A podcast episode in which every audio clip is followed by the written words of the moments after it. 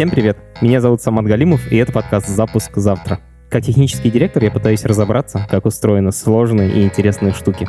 Я зову профессионалов, с которыми можно поговорить простым человеческим языком.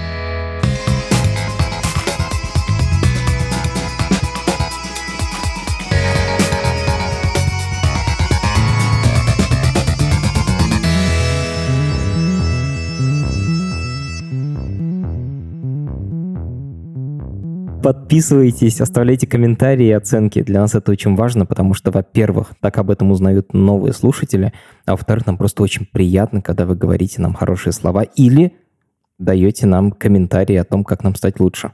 Это для нас очень ценно. Пишите. Сегодняшний эпизод о «Медузе».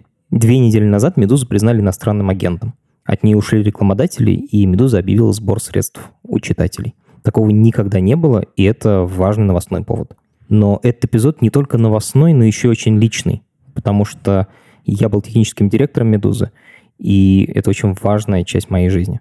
И позвал я на этот эпизод двух очень важных для меня гостей. Во-первых, это Егор Хмелев. Егор — человек, который запускал «Медузу».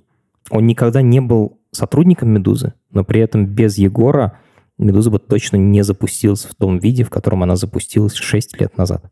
Второй гость это Боря Горячев. Боря – один из первых сотрудников «Медузы». Боря – программист, он запрограммировал админку, в которой работает вся редакция и пишутся все статьи «Медузы». После моего ухода с роли технического директора Боря стал техническим директором «Медузы».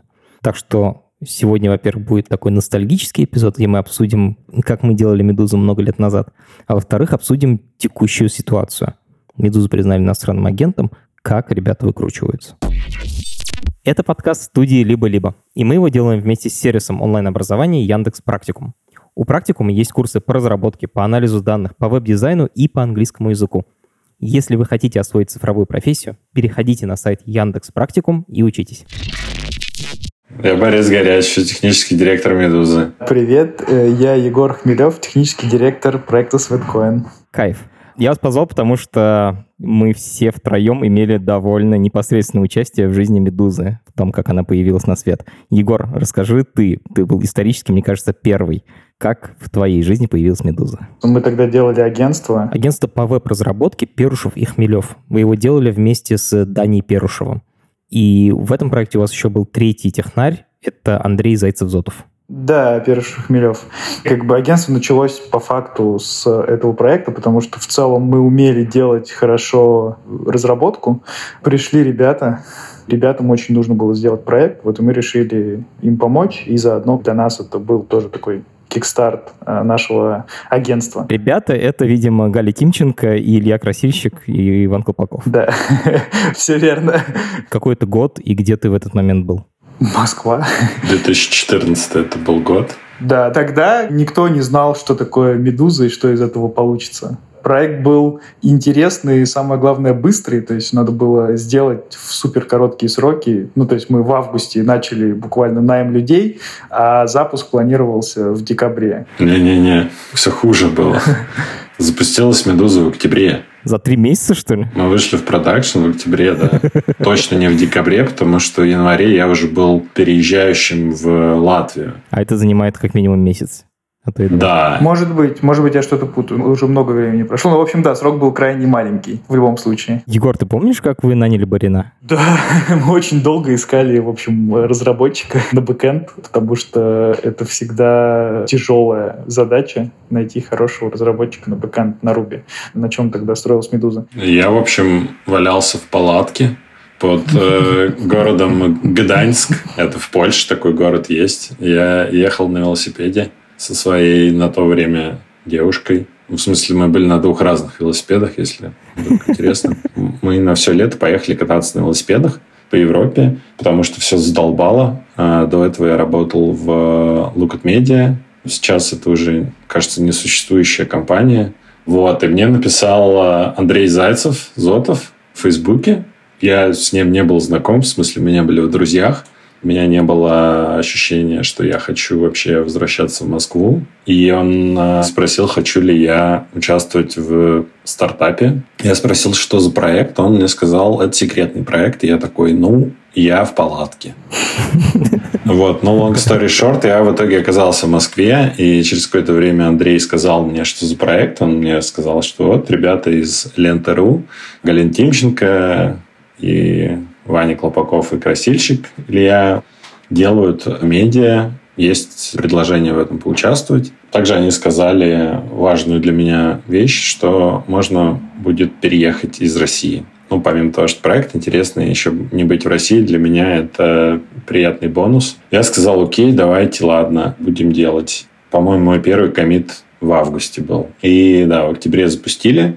И в январе поехали просто с двумя чемоданчиками в Ригу. С тех пор живем в Риге. Поря, а ты помнишь свои чувства, когда тебе сказали все-таки, что за проект, что не секретный, а вот вполне себе запускают медиа. Да, ну, я, конечно, не был знаком ни с кем из ленты, и, ну, просто наши дороги не пересекались никак. Я знал, что есть такое медиа, я знал, что они большие, и я почитывал их как обычный читатель. И когда, собственно, ленту разгоняли, для тех, кто не знает, короткая история заключается в том, что когда начался конфликт на Украине, там было интервью, которое взял Илья Азар, это такой журналист, сейчас он политик.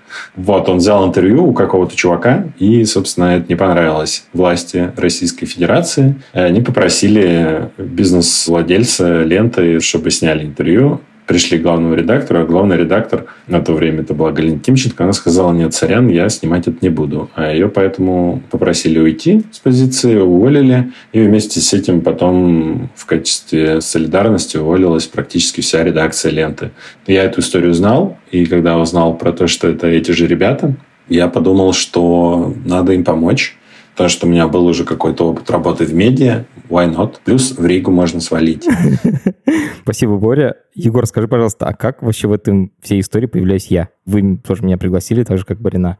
Ну, в любом проекту нужен технический директор, и «Медуза» не исключение. Поиск технического директора — это всегда крайне сложная задача. Я до сих пор не знаю, где искать технических директоров. Поэтому, соответственно, мы стали искать по знакомым. Кстати, Боря, соответственно, так и нашелся, потому что он работал в Looked Media, в котором мы все работали. Я и Андрей, Даня там тоже был боком. И, соответственно, ты на тот момент был техническим директором Bookmate, насколько я помню но мы решили тебе написать. То есть с моей стороны история была примерно такая. Я был в букмейте техдиром года два, мне кажется, или три. И пришел тот момент, когда мне поставили задачу, в которую я не верил. Я, на самом деле, очень сильно выгорел, я так сейчас уже понимаю. И я не понимал, как это делать. И Леша Гусев, мой ведущий бэкэнд-программист, тоже не верил в эту задачу, делать ее не хотел. И мы вдвоем саботировали процесс. И в какой-то момент меня попросили. А, да.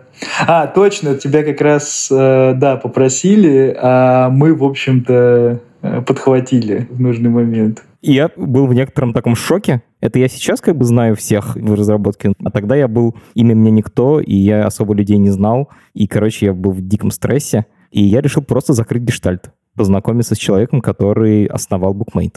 Очень важный в моей жизни проект. Пошел знакомиться, просто без как бы цели найти работу, просто решил теперь реально просто познакомиться. А, я помню, офис Bookmate тогда был э, на Тверской в Центральном телеграфе. Встречу назначили на Кропоткинской в Мансуровске 12. Я помню, была поздняя осень. Я прибежал от самого центрального телеграфа до храма Христа Спасителя, до Мансуровского переулка. Запыхавшись, забегаю в этот ресторан, сдаю куртку, захожу к вам. Вы за столом сидите точно. Есть ты, Егор, и Андрей Зайцев-Зотов. Дани, мне кажется, не было. Я сажусь, и мы начинаем разговор такие, привет, что происходит в жизни? Я говорю, вот, типа, увольняюсь, а вот у нас работа есть, старая команда Лентеру, типа, делает медиа. И я думаю, ни хрена себе, что, можно, что ли, реально стать техдиром вот этого? Я очень этого хочу. А дальше я задолбал своего друга Максима Балабина, типа, Макс, скажи, замолви за меня словечко, пожалуйста, я очень хочу. И мне потом Дани говорил, что он вас просто заебал, как бы. Правда ли это? Я не помню, в чем, почему мы сомневались, но, в общем-то, Макс да, участвовал в этом процессе. Был настойчив, я так понимаю. После этого я сказал, типа, я хочу отдохнуть. Впервые в своей жизни я сказал, типа, я хочу в отпуск. Мне дали как раз букмейте денег за два месяца. Там был очень смешной момент, как раз тогда рубль упал. Я перед этим за несколько дней поменял все свои рубли, которые мне дали за два месяца, я их поменял на доллары и уехал в Индию. Помнит смешное ощущение, когда я смотрю, у меня как бы количество денег в рублях выросло в два раза, что вообще происходит. отдохнул в Индии и вернулся как раз э, на Кропоткинскую делать «Медузу».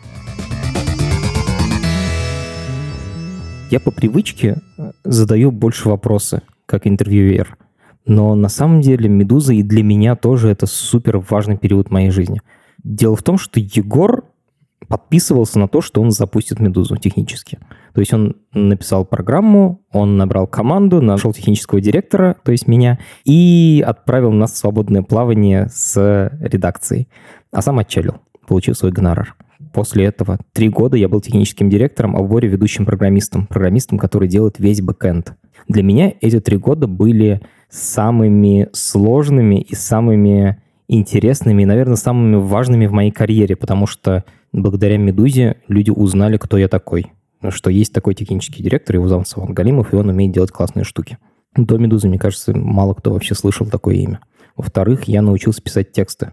Понятно, что меня этому никто специально не учил, но я писал какие-то там статьи про то, как устроены технологии, потому что странно не писать, когда все вокруг тебя только и делают, что пишут. я тоже начал писать, и, как я считаю, одни из лучших э, редакторов России сидели э, за моим монитором и редактировали при мне мои тексты и говорили, сама вот здесь так не стоит писать, я вот здесь это удалил, потому что... Благодаря этому я набрался смелости, завел свой телеграм-канал другая важная штука в моей жизни. Без телеграм-канала не было бы этого подкаста. Короче, если бы не «Медуза», наверное, всего этого бы не было. Этот эпизод очень необычный еще и потому, что Егор уже бывал в нашем подкасте. Самый первый эпизод нашего подкаста называется «Шаги за деньги». Сооснователь Светкоин Егор Хмелев о том, как работает сервис с миллионами пользователей, которые просто ходят. Это офигенный эпизод, в котором Егор рассказывает, как работает довольно безумный проект. В нем вы получаете специальную виртуальную валюту за то, что просто ходите – как их пытаются обмануть, как привязывают телефон к бедрам ишака, потому что это единственный способ обмануть систему, что это на самом деле шаги живых пользователей. Так что идите слушайте. Ссылку на этот эпизод я оставлю в описании к текущему эпизоду. А еще этот эпизод очень классный тем, что он самый первый, и вы можете сравнить, насколько он отличается от того, что мы записываем сейчас. В 2018 году я ушел из «Медузы», и Тигдир с того момента ты, Боря. Да. Три года вы прогали, запускали, там было много жизни. Но неделю назад вас объявили иностранным агентом. СМИ, выполняющим функции. Хорошо.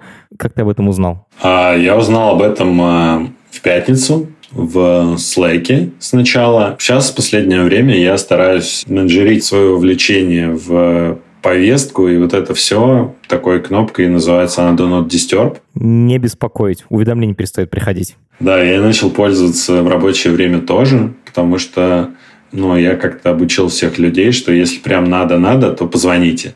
Вот, я пропустил сам, собственно, момент, что что-то произошло, а потом, когда такой смотрю и думаю, вау, ну дела. Интересно, что все это значит? Непонятно. Несмотря на то, что «Медуза» очень много писала материалов о том, что это такое, как это работает, почему это плохо. Почему это хорошо, мы, кстати, не писали. Вот. Но потом э, был э, собран э, митинг экстренный всей компании. Ну, надо сказать, что все сейчас работают в Риге удаленно у нас, в Москве тоже. Ковид, все дела. Все подключились в МИД. И, собственно, такие, что происходит, что происходит, непонятно, ничего. Типа, о, наконец-то российская власть признала «Медузу». То есть не было никакой драмы по крайней мере, в пятницу. Ну, я такой, ну, ну ладно, ну, признали, признали, пойду чилить. Через какое-то время, уже там в районе 7 вечера, мне пишет Галина Тимченко, это оунер Медузы, такая, слушай, Барян, нам кажется, надо ставить плашку. Я такой, что за плашка? А, иду в Slack, и там, собственно, обсуждение, что вот по закону об иностранных агентах иностранный агент должен сопровождать все свои сообщения или материалы плашкой. Я такой начинаю это читать, думаю, ну, пипец. Ну, сейчас как бы, ну, ну, жесть. А почему? Ну, в общем, по этому закону ты должен ставить предупреждение в случае, если у материала есть заголовок. Предупреждение должно идти после заголовка и должно быть написано шрифтом, который будет в два раза больше, чем шрифт сообщения. Если нету заголовка, то это сообщение должно идти до сообщения. А еще ты должен сопровождать этими штуками свои аудиовизуальные материалы, чтобы это не значило в общем, обязан вот это делать, иначе штраф. И я смотрю на эту плашку, пытаюсь себе представить, как это будет выглядеть с точки зрения дизайна. Я, несмотря на то, что не дизайнер, я, в принципе, понимаю, как устроены буквы, там, шрифт. И я такой думаю, ну, это жесть, это сейчас будет выглядеть как ужас. И я иду, собственно, на сайты, которые вот признаны СМИ, выполняющим функции иностранных агентов в России, на вот, «Голос Америки», вот это все. Я смотрю, там нет плашки. Я думаю, а что это нет плашки? Ну, как бы, в смысле, что происходит? Пишу в чатик, который был создан по поводу этого, и говорю, а что, происходит? Почему, почему у них нет плашки? Почему мы должны делать плашку? Может, мы что-то не так поняли? Они такие говорят, ну, у них такая стратегия, что а, они просто будут судиться. Они, они собирают штраф и судятся. Я такой, в смысле? Ну, и действительно, у некоторых изданий стратегия такая, что они положили на этот закон, и им приходят э, штрафы, и они пытаются их как-то оспаривать. И ну, штрафы там такие, что если там озвучили какую-то сумму, типа, по-моему, 70 миллионов рублей, кто-то там набрал на штрафах. Я не помню, кто конкретно, но это если прилетит такой штраф в «Медузу», в принципе, можно чемоданы паковать очень быстро, вот, потому что денег в медиа не так много, вот, они э, почему-то просто так не появляются. Но для нас стало очевидно, что нам, мы обязаны поставить эту плашку. Но дальше пошли трактовки законов, и я, ну, естественно, думаю, ну, какой мой любимый шрифт? Мой любимый шрифт Comic Sans. Предлагаю ставить Comic Sans. Слушай, надо пояснить для мамы, Comic Sans — это шрифт, который такой игривый, типа, ну или смешной, детский немножечко. Это лучший шрифт. Это шрифт, которым никогда никто из серьезных медиа или там вообще нигде не пользуется. То есть это такой шрифт, которым делают презентации люди, которые впервые сели за компьютер. И это было смешно довольно, да. Да, но это был какой-то панковский ход, Потому что, ну а что ты еще можешь сделать э, в пятницу в 8 часов, когда ты хочешь в игрушки играть или что-то такое. Ну, в общем. Сейчас уже мы это убрали, потому что это, ну, уж прям совсем для читателя сложно. Но, да, какое-то время в виде стейтмента поугорали с Comic Sans на Медузе. Боря, а так эту, эту плашку руками ставили журналисты? Вы написали инструкцию, типа, ставьте руками? Нет, нет, мы просто поняли, в какие места это надо бахать, и, ну, это реально буквально пара строчек в сайте. А с соцсетями что? Там как появляется эти текст? В соцсети у нас э, есть система, через которую происходит публикация материалов «Медузы» во все соцсети, которые у нас есть. И внутри этой системы э, редактор – затягивает нужные ему материалы внутрь колоночек. Каждая колоночка – это социальная сеть и подписывает там подводку. И, соответственно, ну что, редакторы просто себе капслоком эту замечательную фразу скопировали в текстовый редактор и подставляют ее в зависимости от того, какая структура этого текста. Потому что я напомню, если материал или сообщение начинается с заголовка, у этого сообщения есть специальное слово, придуманное в «Медузе», это слово «ебала». Человек копирует эту ебалу и вставляет в правильное место, и, собственно, публикует э, сообщение в Твиттер, там, в Телеграм с этой ебалой.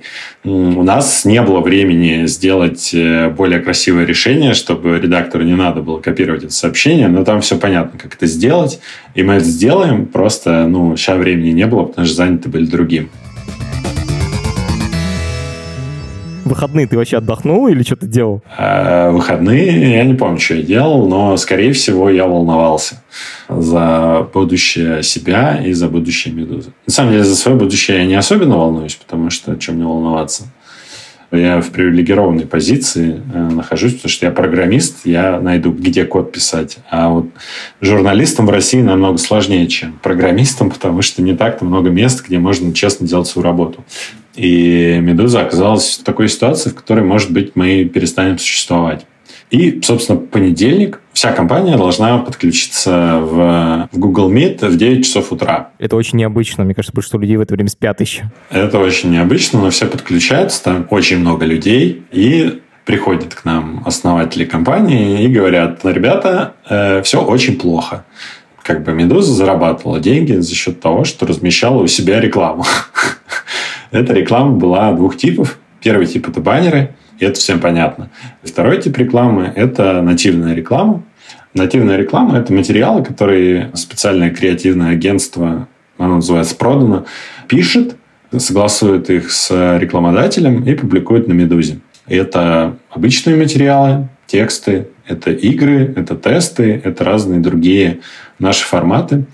Это вообще-то была очень хорошая модель бизнеса, потому что у нас все было хорошо, а потом все стало очень плохо, потому что, как это говорится, бизнес не любит риск, бизнес любит тишину. И мало какая большая компания захочет публиковаться, размещать свои материалы на СМИ, которая, собственно, признана иностранным агентом. Ну, потому что, как бы, стрёмно. Это первое. А второе – это финансовые отношения, потому что закон об иностранных агентах вообще-то сформулирован очень странно с точки зрения буквы закона. И несмотря на то, что среди нас, кажется, тут нет юристов, мы можем чуть про это поговорить. Там буквально типа любые финансовые отношения, которые происходят между тобой и финансовым агентом, это как бы потенциально проблема. Иностранным агентом. Да, ну смотри, например, ты сидишь в России, к примеру, и ты такой, я хочу написать для «Медузы» материал о том, как правильно нанимать технических директоров написал классный материал. Приходишь на «Медузу» и говоришь, слушайте, вот материал. Мы такие, замечательный материал, вот те деньги, и публикуем у себя. Что произошло? Произошло то, что ты получил деньги от иностранного агента.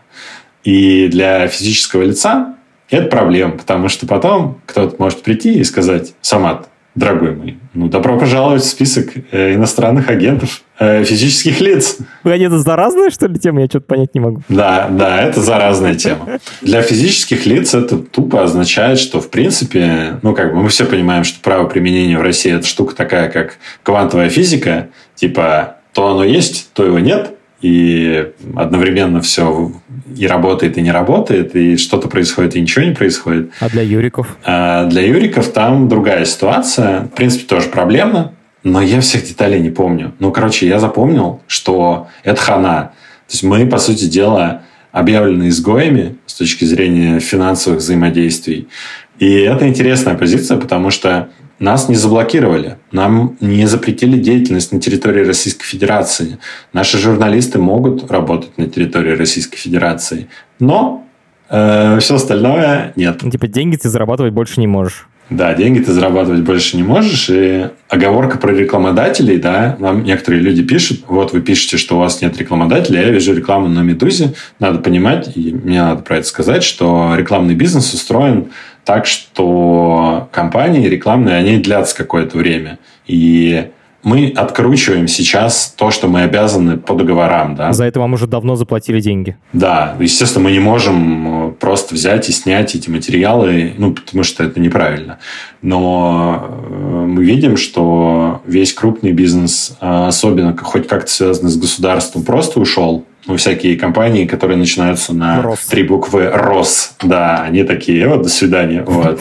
Малый бизнес э, Некоторые занимают интересные позиции, которые нам близки в стиле, да, пофигу, мы все равно будем с вами работать. И я не знаю юридически, что там как, а какие-то компании, они встали некоторым образом на нашу сторону, они говорят, мы все понимаем, мы размещаться не будем, но деньги у вас останутся. Ну, а, типа... то есть они вам уже заплатили, и они деньги за эти забирать не будут? Ну, их типа упоминать на «Медузе», чтобы этого не было. Офигеть. Не, ну а ты представь, тебе возвращать деньги от иностранного агента. Егор, блин, это же еще дополнительно, да? Тоже да. Ну, э, как бы мы изгои для э, сотрудничества с российским бизнесом. И мы честно начали писать всем людям, которые работают э, с нами на гонорарной основе. Ой, ой, ой, ой, мы не хотим вас подставлять, потому что один из... Ну, мы писали про этот материал, я забыл имя человека, но есть человек, которого признали иностранным агентом физическим лицом, потому что он получил деньги, э, написав статью для открытой России, что ли, или что. Я не помню точно детали, но это можно легко найти. Но, в общем, физических людей могут признать этим. И, ну, дальше, как бы, я не знаю, либо схематозы какие-то, типа там криптой платить анонимные, либо что-то делать. Но, в общем, это не тот путь, куда мы как бы, хотим идти. Министерство справедливости Российской Федерации уничтожило медийный бизнес э, «Медузы» за две строчки на сайте своем. Вот так вот это работает. Если что, если вдруг кому хотелось поделать медиа в России, общественно-политическое, имейте в виду, что это что так закончится для вас. Собственно, мы собрались э, в понедельник э, в 9 часов утра всей компании и Началась коллективная психотерапия. У кого-то дрожал голос, кто-то кричал просто э, призывы «давайте просто не будем ничему подчиняться». Стало понятно, что ничего нету. Все, хана. Бизнесу до свидания. И люди такие, блин, это ж работу придется снова искать, из Латвии уезжать. У кого нет ПНЖ, постоянного вида на жительство, это ну, нет основания пребывания в стране, и значит надо собирать чемодан и уезжать в Россию. Но это тяжело очень было. А я технический директор да, всего этого энтерпрайза. И я думаю, ну, блин, Сейчас, походу, донаты надо будет делать, потому что что, блин, еще остается тут в данной ситуации делать? Варик начал присматривать, я так смотрю. Да, это между понедельником и вторником, короче, происходит. Наступает вторник, э, приходит опять э, митинг на всю компанию. Мы решаем побарахтаться еще. Говорят нам, Галя и Ваня, мы, мы будем барахтаться, у нас будут сокращения, мы будем резать зарплаты, но мы будем барахтаться, и как бы кто с нами, давайте с нами. Кто не с нами, мы все понимаем, не каждый человек готов работать в СМИ, выполняющим функции иностранного агента России, и это абсолютно нормально, и мы поймем, мы поможем, как можем. А я такой сижу и думаю, ну отлично, сейчас будем бороться. У нас нету ничего для этого. Но это немного не так. На самом деле у нас что-то было. У нас был проект, который не пошел в продакшн, потому что случился ковид. Проект был примерно такой. Ну, собственно, бизнес, да, оунеры решили, слушайте, у нас что-то рискованная ситуация, надо бизнес диверсифицировать. И начали думать и гадать, что же мы можем сделать. И придумали историю, которая очень похожа на Patreon.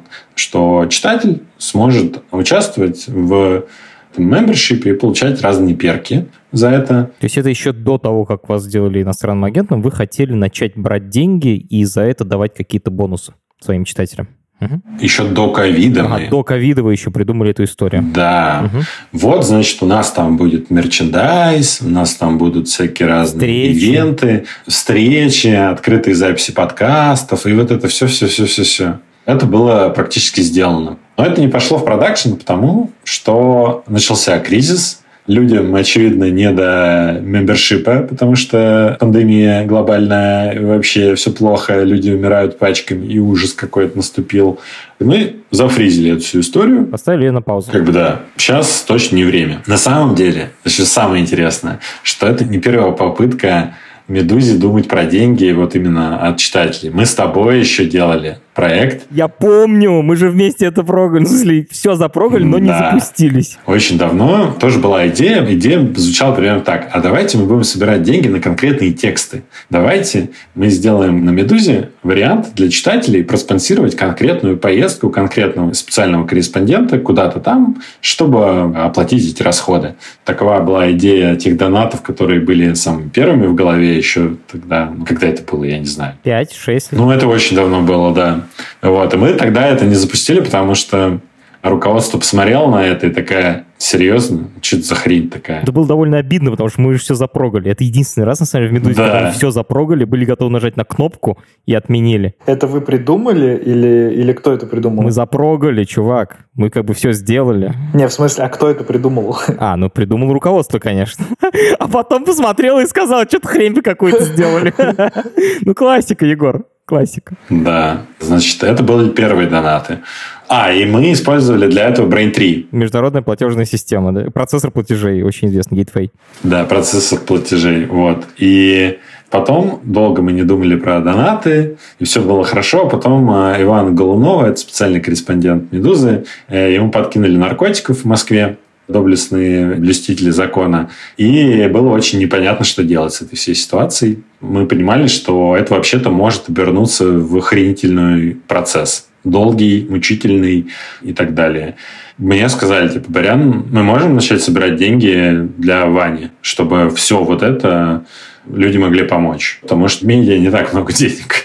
И я тогда такой, а, у нас же был Brain 3, пойду посмотрю, что там. Зашел в Brain 3, такой, ну, вроде все работает. И мы с программистом одним сделали какую-то очень простую форму присылания денег на Brain3 за супер быстро. И я пишу Ивану Колпакову и говорю, что, я деплою, короче, мы сейчас будем собирать деньги. И потом пуш Медузы э, Ивана Голунова отпустили из э, зал суда или откуда-то его там отпустили. Я такой смотрю на эту форму и такой думаю, Опять. Окей. Вот. Я, с одной стороны, очень рад за Ваню, с другой стороны, я в аду провел последние пару дней, потому что делал эту форму. Потом, собственно, да, вот этот был проект с membership Медузы, который не состоялся. То есть это третий раз уже. Да. Когда мы начали делать его, я уже такой думаю, ну, Brain 3 классный, но надо посмотреть, что еще есть там на рынке вообще. Я выбрал Stripe, потому что почему-то выбрал Stripe. Я не знаю вообще как. Ну, он посимпатичнее, да. Ну, вариантов-то немного. У тебя Brain 3 Stripe. И Stripe. И, зная тебя, Барян, ты, наверное, просто хотел попробовать.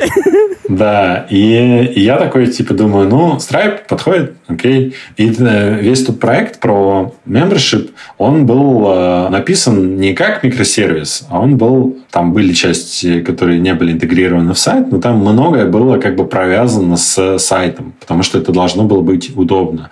То есть это было не просто JavaScript прикрутить от Stripe и поехали, это было вот именно что... Полноценное программирование. Да, по красоте. Ну да, я напомню, что это было сделано какое-то время назад.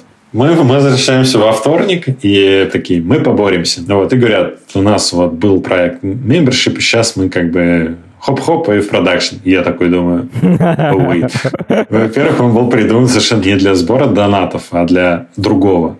Во-вторых, когда он был написан, мы были на JavaScript. Сейчас мы на TypeScript ну, сайт на TypeScript, и если ты что-то не выкатил в продакшн, если это не стало частью системы, то ты так просто не можешь это катнуть. Такой типа, а, ну, сейчас я добавлю, это все будет работать. Так не работает. Прошлогодний код. Там пылью покрылся. Да, это просто не работает. Короче, если ты не программист, то может показаться, что вот ты написал программу, это же текст, это же программа, она же со временем как бы не меняется, в ней ничего не происходит. Это не физическая штука, которая гниет. Но программы гниют ровно так же, как гниет машина, которая просто стоит в гараже, они тоже со временем становятся хуже. И вот с программой, которая написал Боря, произошло именно это. За год технологии убежали вперед, и то, что раньше просто запускалось, теперь перестало запускаться. Просто потому что мир не стоит на месте. И я лезу туда, понимаю, что это хана, понимаю, что ничего не работает. Это вторник, утро. Я пишу э, одному из фронтендеров, говорю, ты тут? Он такой, я тут, но я ничего не могу делать.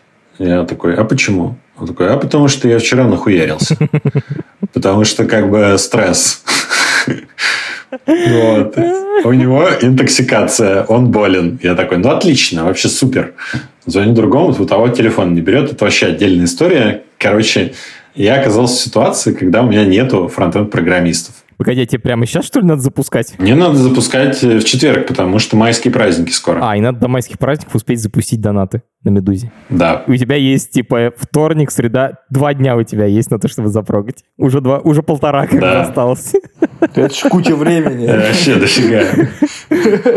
30 часов. Да, у меня также есть понимание, что если я это не сделаю, то все мои какие-то друзья, коллеги, вот это все, оно будет недовольно своей жизнью, потому что все потеряют работу нахрен. Ну, стоит ли говорить о том, что дизайна тоже для этого нет? Не, ну, логично, Боря. С дизайном все умеют, ты без дизайна сделай. И это еще такой интересный челлендж, что когда тебе надо сделать что-то быстро, ты перестаешь понимать, тебе лучше сейчас уже выбрасывать это старое дерьмо и начать заново писать, либо еще помучиться. Может, уже немножко осталось, да? Может, все-таки получится завести. Да, я уже столько вложил, надо бы как бы еще немножко дожать. Ну, и, и надо ли говорить о том еще, что самое ответственное, что может программировать программист после запуска ракеты или там всякой навигации самолета, это работа с деньгами. Ну, то есть это не те вещи, которые надо делать быстро. Там надо быть спокойным, на чили, много закладывать времени на тестирование, на вот это все. И как бы есть я, вторник. И четверг. Я тоже психологически не в самом хорошем состоянии, потому что я тоже волнуюсь.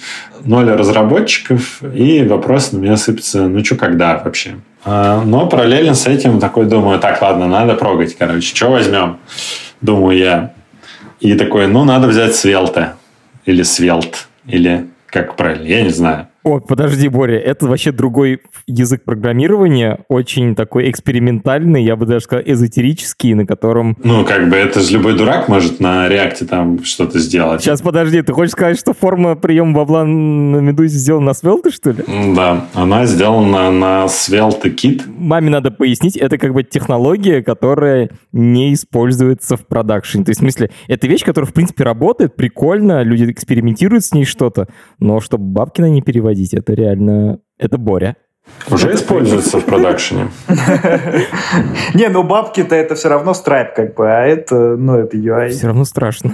Ну, страшно, конечно. Жить вообще страшно. Но что поделать, приходится. Это первый раз, когда ты с ним столкнулся. Со Svelte? Со Svelte. Нет, я просто в свое свободное время там что-то делаю, свой pet project. Svelte — это технология, на которой ты пишешь сайт ты кликаешь, и там тексты появляются, и кнопки, и иконки, вот это все Svelte.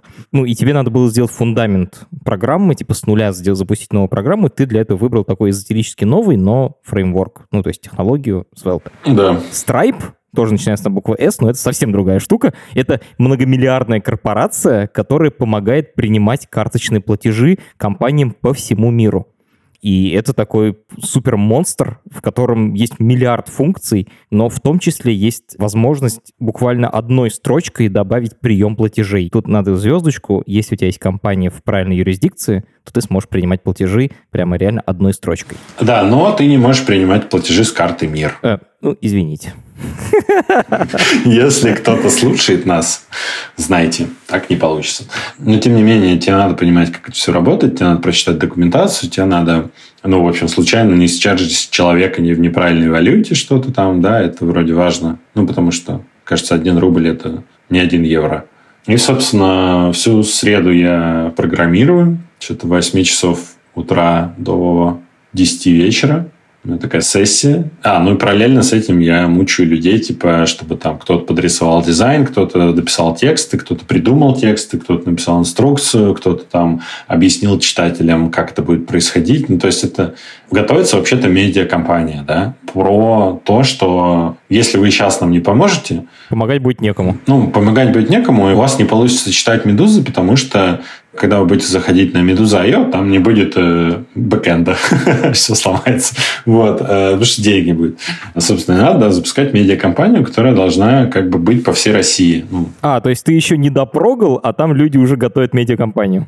Конечно, да. И все это должно быть связано. Это должен быть какой-то все-таки дизайн. Ну, потому что, опять-таки, да, человек, допустим, хочет помочь Медузе, но он приходит на страницу, которая выглядит подозрительно. Да, она работает, и да, мы говорим, это нормально все. Но есть не нулевая вероятность такая, что человек подумает, а это точно Медуза? Дизайн не тот. А почему я оказался на каком-то сайте типа stripe.com slash checkout. Вот. То есть это должно быть сделано как бы в фирменном стиле Медузы и вот это все. И, собственно, я прихожу в четверг в редакцию рано утром. Статус проекта такой. Я успешно могу чарчить деньги, я успешно могу э, создавать подписку, там дрыгаются кнопки, вот это все происходит, но у меня нету ни малейшего кода, написанного под обработку ошибок. Классика. Идеально. Ну, что я как бы не успел это сделать, да? Ну, как вы понимаете, что это чаще всего не просто, что ты ввел карточку, там номер, э, нажал оплатить, и все прошло хорошо. Люди забивают свои просроченные карточки или забивают карточки, в которых нет денег, как бы и так далее. Егор, я чувствую твою боль. Еще есть э, банки, которые такие I do not honor this transaction. А, то есть они говорят, какой-то странный у вас магазин, вы что-то странное продаете, не буду я давать ему возможность тут купить. Да, ну, короче, там очень много, на самом деле, разных статусов которые тебе надо по-хорошему, естественно, обрабатывать и показывать человеку осмысленную ошибку. Ну, потому что иначе они взорвут просто саппорт. То есть тебе нужно в одном случае показать сообщение «деньги кончились», в другом случае надо сказать «ваш банк почему-то не разрешает вам покупать у нас на сайте, идите позвоните в свой банк». Ну, то есть обычно ты пишешь одну строчку кода, которая, если все пошло хорошо, а потом 10 строчек кода на случай, если что-то пошло не так. Обычно ты пишешь, вот как ты сказал, строчку кода кода, когда все пошло хорошо, и не пишешь ничего, когда пошла ошибка, потому что до этого доходят руки только потом, уже после запуска, когда ошибки пошли. Да, дальше 11 часов. К 11 часам я сделал вот эту всю историю, там, ну, и не только это. И опять совещание компании. Я говорю, вот ссылка, идите на support.meduza.io, вставляйте туда свои реальные карточки и тестируйте, потому что другого шанса не будет. Начинаю тестировать, тоже все ок идет. Ну, то есть у меня типа градус уверенности такой поднимается. И я становлюсь более уверенным, потому что все будет нормально более-менее два часа примерно дня, и надо стартовать. Ну, я написал план, ну, и попросил, чтобы мы начинали кампанию не сразу всех пушек, а взяли одну из платформ наших, типа Фейсбука, и туда пошли делать пост, что мы вот начинаем. Чтобы нагрузка пошла плавненько. Да. И, собственно, я даю команду, все, поехали. Facebook вот, и я сижу, обновляю страницу Фейсбука, чтобы увидеть сообщение, чтобы проверить, правильный ли заголовок в шере, правильный ли шер картинка. Вот это все проверить, сделать переход и удостовериться замечательно. У «Медузы» вышло новое сообщение в Фейсбуке, которое не содержит текст «Данное сообщение или материал создано и или распространено». То есть, как бы, девушка, которая постила старт компании, она в запаре просто забыла продублировать это туда. Я пишу ей, говорю, она такая, а, блин. Ну, потому что это не очень прикольно быть штрафованным на посте, который про донаты. Все это начинает работать. Я начинаю смотреть на цифры, количество людей онлайн, все ок работает, деньги поступают, проблем вроде нет. Но даю команду бахать из всех пушек, типа Twitter, Telegram и вот это все. И, собственно, все начинает э, работать. И работает на Свелта. Всем рекомендую попробовать. Ну, я не могу и не буду это неправильно было бы говорить какие-то абсолютные цифры, но мы смогли собрать на два месяца существования «Медузы» Нам очень повезло, конечно, что мы успели сделать это до майских, потому что я думаю, что если бы мы сделали это после майских, ну, это было бы уже не актуально, наверное. Сложно вообще говорить про эти вещи. Мы провели довольно-таки успешную кампанию по спасению «Медузы». Как бы мы порезали себе зарплаты. Мы уезжаем из офиса, то есть перестаем арендовать его, но уже люди некоторые от нас уйдут, потому что не каждый человек готов рисковать, не каждый человек готов ну, работать за меньше денег, да, ну, и понятно, что основатели режут зарплаты не всем одинаково, то есть э, те люди, у которых там четыре ребенка, понятное дело, что к каждому есть какой-то индивидуальный подход, но да, это сложное, сложное время, вот так. Круто. Борис, спасибо огромное. Это прям такая история, как будто так немножечко заглянул за штору, и это, конечно, дико интересно. Слушай, вот я хочу быть человеком, который донатит. Точнее, я, конечно, доначу, но я много вопросов слышал от многих своих э, знакомых. Типа, вот я сделаю донат, а потом за мной придут. Я как бы очень хорошо понимаю часть про безопасность платежных данных, ее обеспечивает Stripe. Да. С этой стороны у меня вопросов нет. А вопросы есть не у меня даже скорее, а вот у многих, кого я читал, про то, что в России ты, если поддерживаешь кого-то, кто не нравится властям, то потом тебя перепишут, и за тобой придут. Вот с этой точки зрения, насколько безопасно поддерживать «Медузу», как ты думаешь? Ха-ха, Давай технически вообще, власти могут узнать о том, что я поддержал «Медузу»? Юридически нет никаких санкций, нет никаких законов, которые бы говорили, что гражданин Российской Федерации что-то ему будет за то, что он куда-то перечислит деньги, если эта организация не является экстремистской. Вы пока такой не являетесь. Да, тут ключевое слово «пока».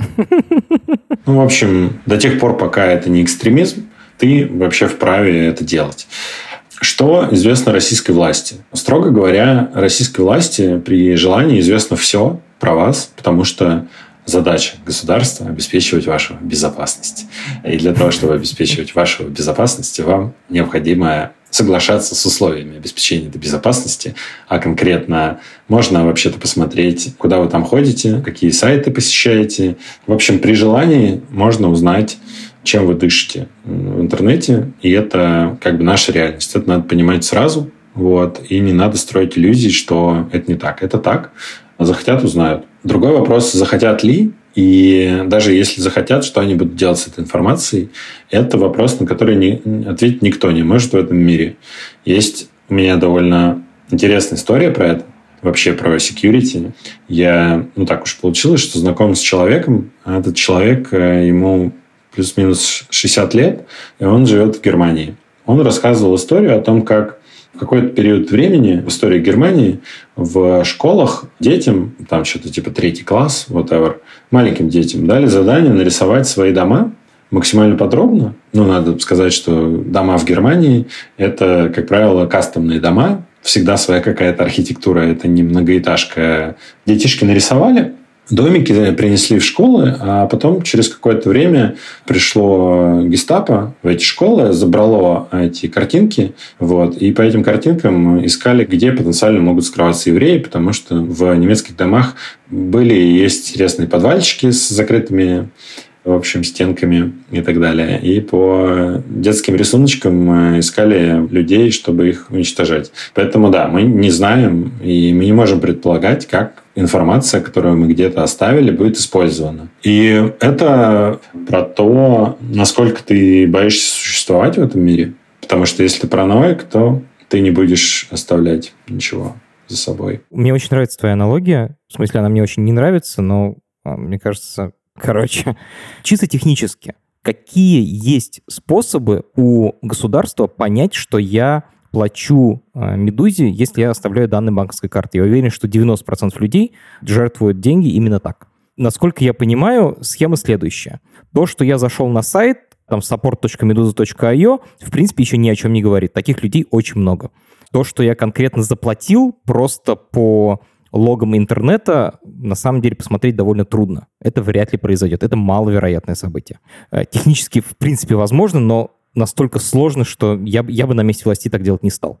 Зато информация о том, что ты заплатил Медузе, есть у наших банков, у того, кто выпустил твою банковскую карту.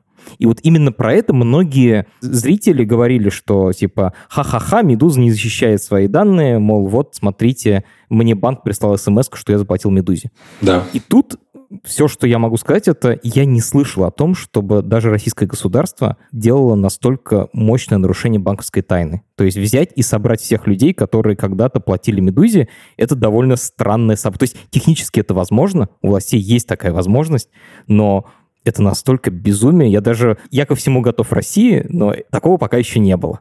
Не-не, погоди, почему безумие, если ты гражданин Российской Федерации, у тебя там российский банк и деньги в российском банке, то обо всех этих движениях знает налоговая. А налоговая — это равно государства. Как бы. Ну, то есть в плане, как бы, эта информация есть. Вопрос, ты говоришь, что, типа, это какое-то нарушение, это не нарушение, она просто есть у них. А, ты хочешь сказать, что у налоговой есть прямо лог всех транзакций всех банков? Ну, банки сообщают налоговую о движениях по твоим счетам, насколько я знаю. Насколько я знаю, банки сообщают в налоговую вполне определенные штуки. Типа, если транзакция больше определенной суммы, то она попадает в так называемый финмониторинг. Не, это финмониторинг финмониторинг.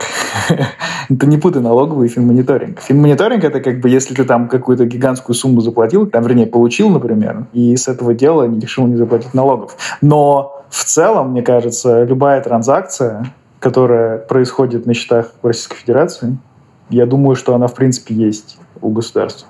Ну вот тут прямо очень важно подчеркнуть, ребята, вот мы сейчас обсуждаем уже не вопрос технической безопасности, насколько Медуза компетентна или там еще что-то, типа насколько Боря хорошо запрогал, его ребята хорошо запрогали, а обсуждаем то, что будет государство делать с данными там о том, как мы тратим деньги со своих банковских счетов. Это к Медузе имеет очень такое отдаленное отношение. Да, при желании, конечно, можно отследить все, что угодно, отследить, что какой-то человек помог Медузе финансово. Это все возможно, за это нет юридических наказаний, их не предусмотрено в современном законодательстве законодательстве Российской Федерации пока что. Но они могут что-то там сделать про это. То есть, если, условно говоря, завтра выходит поправка о том, что любой человек, который донатит э, деньги иностранному агенту, является иностранным агентом, да, то мы как бы прикрываем лавочку и думаем, что делать дальше, потому что вот.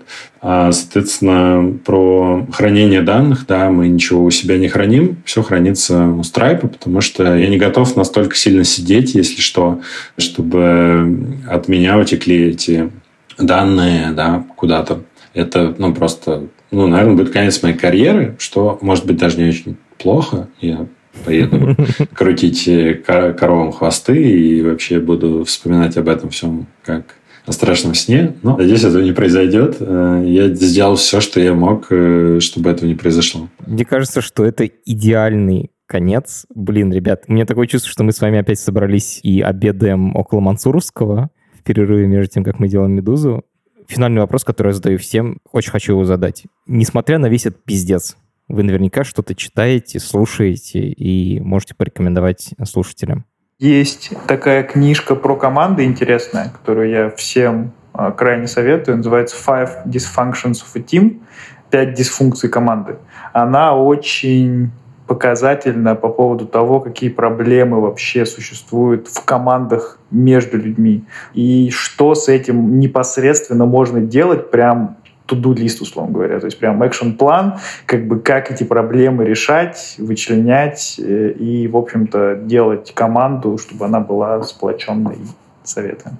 Офигенная рекомендация, особенно учитывая, что ты практик. У тебя прямо сейчас команда. Сколько у тебя уже программистов? 20, 30. Сейчас активно растет, я, я так скажу. Спасибо. Борь? Я прям могу порекомендовать послушать или почитать книгу Ильяхова «Ясно, понятно». Это прям очень хорошая книга. Она именно про то, что нужно знать перед тем, как ты решил вступить с кем-то в какую-то коммуникацию текстом. Это про контекст, это про твое полезное действие, это про понимание вообще в какой ситуации тебя будут читать, понимание того, как ты можешь написать очень правильный текст, но очень непонятный, или очень понятный текст, но очень неправильный. Все эти аспекты коммуникации там разложены на огромном количестве примеров. Мне супер зашло, и надо мной, естественно, посмеялись в редакции те люди, которым я сказал, потому что они как бы не про инфостиль, они не про вот это. А тем, кто хочет писать всякие технические описания, описывать процесс, вот эту всю штуку, историю делать, э, прям рекомендую почитать. Блин, ребят, а спасибо, что нашли. Я плохо представляю, Боря, что там сейчас происходит. Наверняка то, что ты рассказал про запуск, это только начало, как бы. Там сейчас, наверное... Или конец. Фронтендеры, наверное, отдуплились оба, как бы, и у них теперь появилась работа. Вообще, разгребать будут сейчас, что я написал. Ага. Не, ребят, у вас был шанс, как бы. У вас был шанс. Я звонил, если Спасибо большое, что нашли время в своем графике. Оба. Это супер ценно. Да, спасибо, что пригласил. Боря рассказывал всю эту историю нам в понедельник. А во вторник и среду Медузу пытались взломать. Злоумышленники вставляли данные краденных банковских карт в форму донатов. Сегодня Боря и его команда уже смогли восстановить форму донатов, так что ссылку на нее я положу в описании к этому эпизоду. Это подкаст студии «Либо-либо», и мы его сделали вместе с сервисом онлайн-образования Яндекс Практикум. Над подкастом работали редактор Юлия Яковлева, продюсер Павел Боровков, звукорежиссер Нина Мамотина. За джингл спасибо Алексею Зеленскому.